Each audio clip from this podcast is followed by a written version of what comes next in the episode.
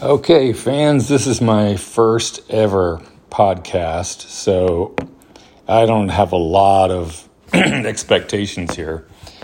But there's uh, three subjects I wanted to cover today. And the last time I tried to record this, it went one minute and six seconds and then cut me off, and I could not continue. So this one might not last very long either. We'll see what happens. Anyway, the subjects I wanted to talk today about are first of all, in politics, John Durham from the Department of Justice uh, indicts a Perkins Coie lawyer by the name of Sussmann. I'd like to talk about that a little bit. Then also, I'd like to talk about the uh, creation account in Genesis. There's, of course, the big debate about whether the world is 6,000 years old or whether it's 14 billion years old. Uh, it's quite a discrepancy there. Anyway, I'd like to delve into that just a little bit and about faith in general. And then to finish it off, I'll have my stories the, of the South segment. As you know, I grew up in Alabama. And when I was 16 years old, I had a, a um, pretty big event that year on my birthday in March, and I'd like to talk a little bit about that. So, without further ado, let's get into it. Okay, first, uh, about the DOJ and uh, John Durham's work. John Durham's been working for a long time um, on the uh, investigation into the uh, domestic spying of the Trump campaign. This latest development um, is very interesting. Now, I don't hold up a lot of hope that anybody of any consequence is going to suffer any consequences because I think the the uh, Department of Justice is completely and utterly corrupt from the top. Um, now I know there's a lot of good agents uh, out there do, trying to do good work, but when a when a organization is corrupt from the top, it's corrupt through and through. Uh, sorry to have to say that, but that's just the way it is from my experience with organizations, and I've had a lot of experience. Okay, What's happened, though, is that John Durham has indicted this lawyer, Perkins Coie lawyer, uh, named Sussmann. I can't remember what his first name is. It doesn't really matter. Anyway, what uh, happened apparently has happened here is that Sussmann went to the FBI under the auspices of being a private uh, private citizen and informed the FBI that he had evidence that the Trump organization um, through this outfit called Alfa Bank had a back channel uh, communication going on with Russia. Anyway, Sussmann went to the FBI with this under false pretenses, apparently, and now is being charged for lying to the FBI about it. That's what the indictment is about. But the story gets a heck of a lot deeper than that. And in fact, the most interesting part of the story to me is that Apparently, there are at least one, probably two shadowy characters from uh, social media. These are social media giants, apparently, who have been working with this Sussmann and Perkins Coie to try to tar, uh, to try to uh, cast aspersions on the Trump campaign and accuse them of uh, collaborating with Russia. Anyway, that story is completely blown up, and it blew up a long time ago about the Alfa Bank. There is no, there was no collaboration with the Alfa Bank and the Trump Trump campaign. It is completely ridiculous. It's all made up. But the most interesting things to me was that the press um, bought it hook, line, and sinker and ran with it. And that was disgusting the way that that happened. And all those press people that were involved in that should be ashamed of themselves. Of course, they're not, but they should be completely ashamed of themselves. They should never be allowed to work in in um, journalism ever again for the fraud that they that they uh, uh, uh, brought to the in, entire. Um, all their audience. They should not be allowed to continue with this. Anyway, most other really interesting thing about this is these two tech giants who have yet been unnamed figure a big part in this story And the reason is because they used the data that they have collected on private citizens. They used that data that no one else has to apparently try to provide some some um, fleshing out to Sussmann's case about the Alfa Bank. And this entire story has blown up in Sussmann's face. It blew up in, in the tech giant's face. And by the way, we're going to find out who these tech giants are. And I was listening to Dan Bongino, and he thinks he knows who they are. We're going to find out. Anyway, this is a very interesting story as it develops. Uh, this indictment of Sussmann has turned out to be a much bigger bag than I thought it was in the very beginning. So let's see how that one fleshes out. The next subject I wanted to talk about today is about the uh, uh, creation account in Genesis. Now, there is a big debate whether or not the world is 6,000 years old, and those who think that it's much, much older than that, 14 billion years old, they uh, ridicule the people who think it's 6,000 years old, calling them bumpkins and fools. And uh, of course, the people who are relying on the geological evidence that they see, uh, they they think that they're on the moral moral not only uh, data high ground but the moral high ground as well. And uh, so I wanted to approach this from a little bit different aspect, and that is the faith aspect of this. Uh, because if, if you're a Christian and you are thinking that you're going to take fall down heavy on one side of this or the other, I, you know, I would caution you greatly on that. And the reason why I would caution you greatly is because, first of all, uh, Genesis, as I'm sure most of you know, is the first book in what's called the Pentateuch. Okay, the Pentateuch is the first five books of the Bible, and they, they those five books together comprise what is called in the in the, the Jews called the Torah.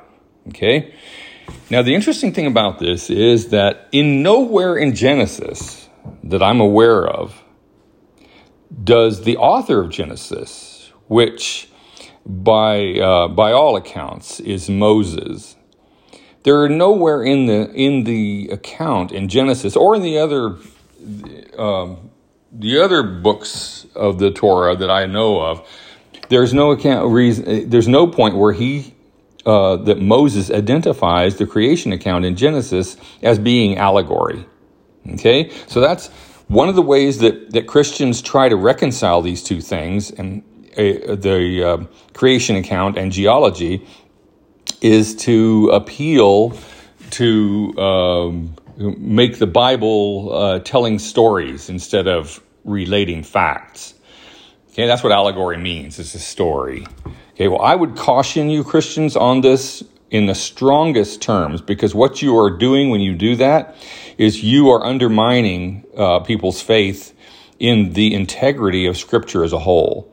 Because nowhere in the book of Genesis does Moses indicate that the creation account is an allegory.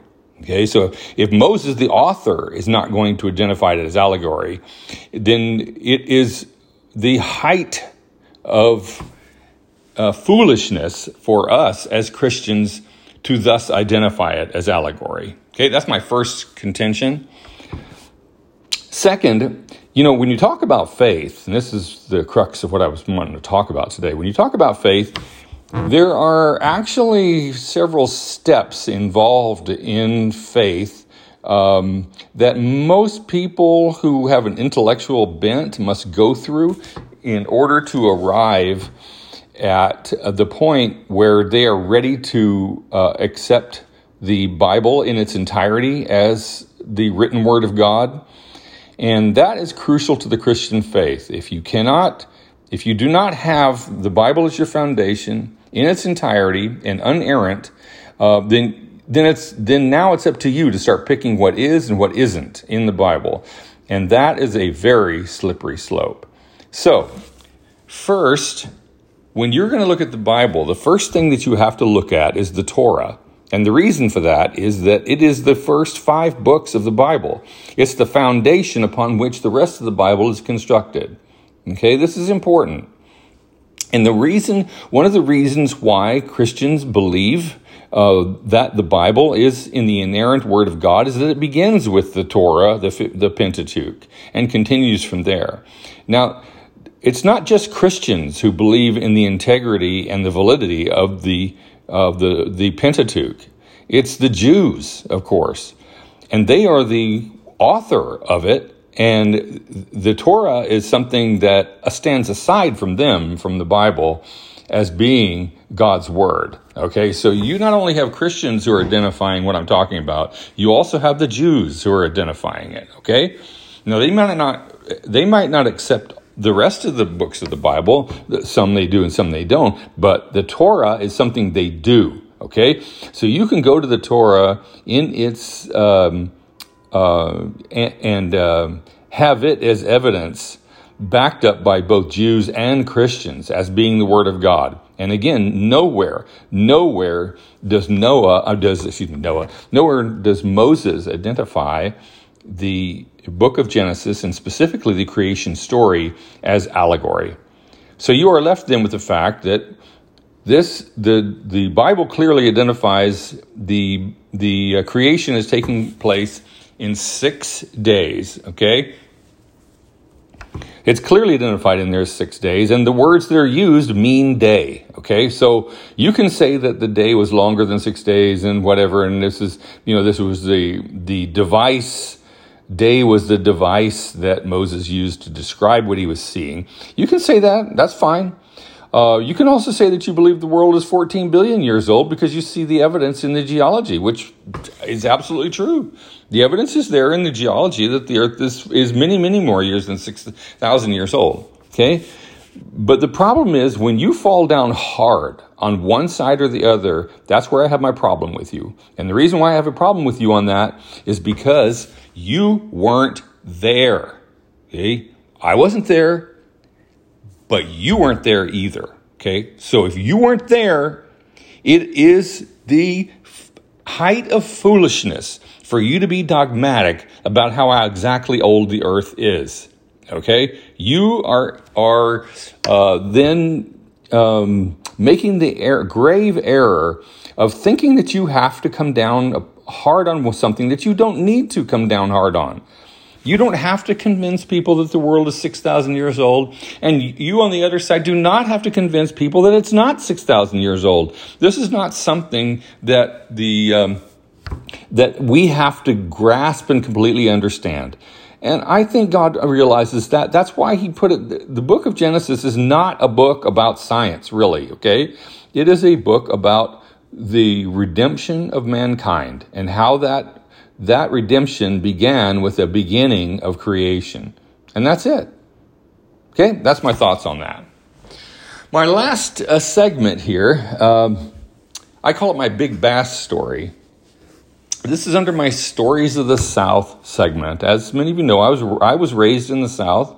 Um, I was born in New Mexico, but my family moved when I was very young to Huntsville, Alabama, where I grew up. My father bought a lot of land on a lake in central Alabama called Smith Lake. We, he eventually built a cabin on it, and it was a wonderful place that we used to go to on weekends, both winter and summer. And Smith Lake was known as a lake that was very difficult to fish. Uh, first of all, it was a very deep lake. It was a rocky lake. Uh, there were not a lot of places for big fish to hide. And uh, but over time, you know, the lake began to have more vegetation, became easier, but still not easy. It was a reservoir. Lewis Smith Reservoir is a um, uh, a reservoir that was done. I don't know, probably back in the 30s with the with the um, electrification of the South. But anyway, it's a reservoir, so it's a very deep lake and very difficult to fish. Anyway, I was out on my 16th birthday fishing by myself in a 14 foot aluminum, what we called John boats at the time. They're flat boats, flat bottom boats. They have very low draft, very um, uh, low draft. They probably only sit like eight inches in the water. And uh, I was using my paddle. Of course, I, I uh, never used the, the uh, boat motor when I was fishing because it would scare the fish. So I was doing a maneuver which is called sculling with the paddle. And in sculling, you sit in the front of the of the uh, the flat bottom boat, and you work your paddle back and forth, pushing as you go, and it propels the boat forward very silently.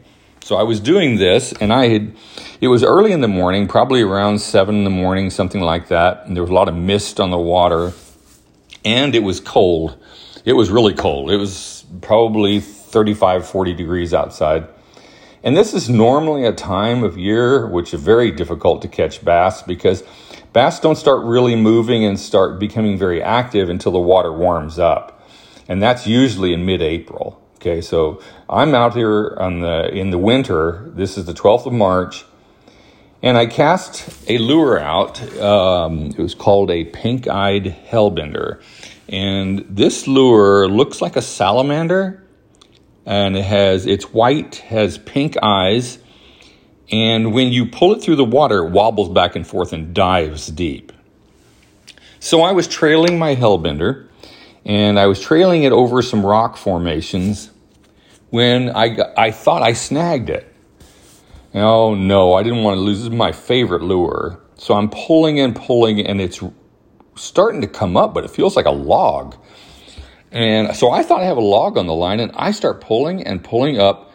And when I get it to the point where I can see what's on the other end of the line, this is probably about two and a half feet deep uh, because the water was fairly murky. I realized I had a monster bass on the other end of that line.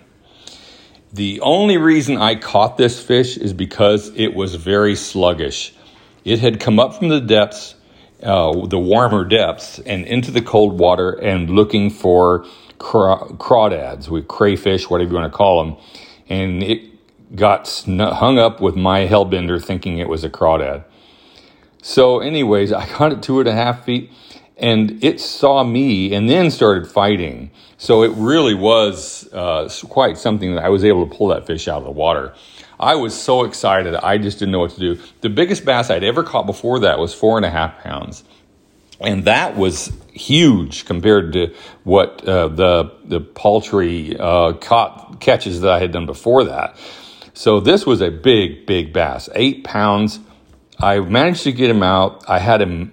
Um, I had a taxidermist mount him, and uh, I got my picture in the paper in the Huntsville Times. Um, and the title of the article was Heathcote Catches Own Birthday Present. So that was a very exciting time in my life, my 16th birthday to catch that big fish. It was so much fun. Okay?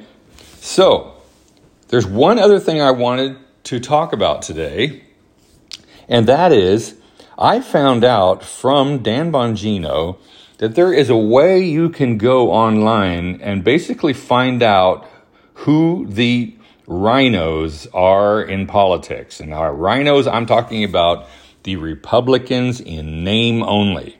So you want to identify these people because we do not want to keep electing these people to power. Now, most prominent examples of this would be people like Lynn Cheney, like um, George W. Bush, like um, people like that uh, and all of the um, politicians that were trying to, the Republicans trying to impeach the leader of their own party.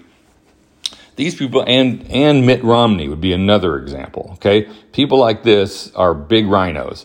Now, the way to go in and find out if your individual representatives in Congress, specifically the House of Representatives or the Senate, to find out if they are RINOs is to go to what's called the Liberty Score, Liberty Score. And you can go to libertyscore.com, Liberty Score, not store, libertyscore.com. And uh, in that, you can list out all the representatives. You can list them by party. You can even look up your own representative. Okay. So you do need to know the representative's name. So you need to ask Google who your representative is if you want to go that route. But uh, the interesting thing about this my representative, uh, the last name of Timmons, uh, I was beginning to, su- to suspect that he was a RINO because when he had the chance to defend or to um, to uh, echo the other um, uh, representative uh, Duncan in uh, censuring the Biden administration for mistreatment of the January 6th protesters, he declined to do that. And so I emailed him, I got no response. And so I began to start thinking that my representative, Timmons, must be a RINO. So anyway, I was interested to find, I go into the Liberty score, and Timmons has a 92% in the Liberty, Liberty score. So that made me feel a lot better. But Duncan, um, who is the, the uh, representative for the Taylor Taylors area here in South Carolina, he has a 95%. So I was very encouraged by both of those. Again, it's called Liberty Score, and you can go there and check out to find out who your RINOs are. There are some RINOs apparently in South Carolina. Um, and they are listed there. But uh, fortunately, my representative and the representative for Taylors and Greer area is not. Okay? That is the end of my podcast today. I hope you really enjoyed it and I hope to do it again. I don't know exactly when. I am planning to, um, on October 1st, to start my involvement in politics myself. I'm going to be calling the local Republican Party and start meeting with them and finding out what I can do. My first goal is to eliminate RINOs from our party. Um, and then also, of course, I want to take any opportunity I can to ridicule and lampoon the left. Okay? All right. And I'll be doing some of that on these podcasts. All right. God bless you out there. Bye.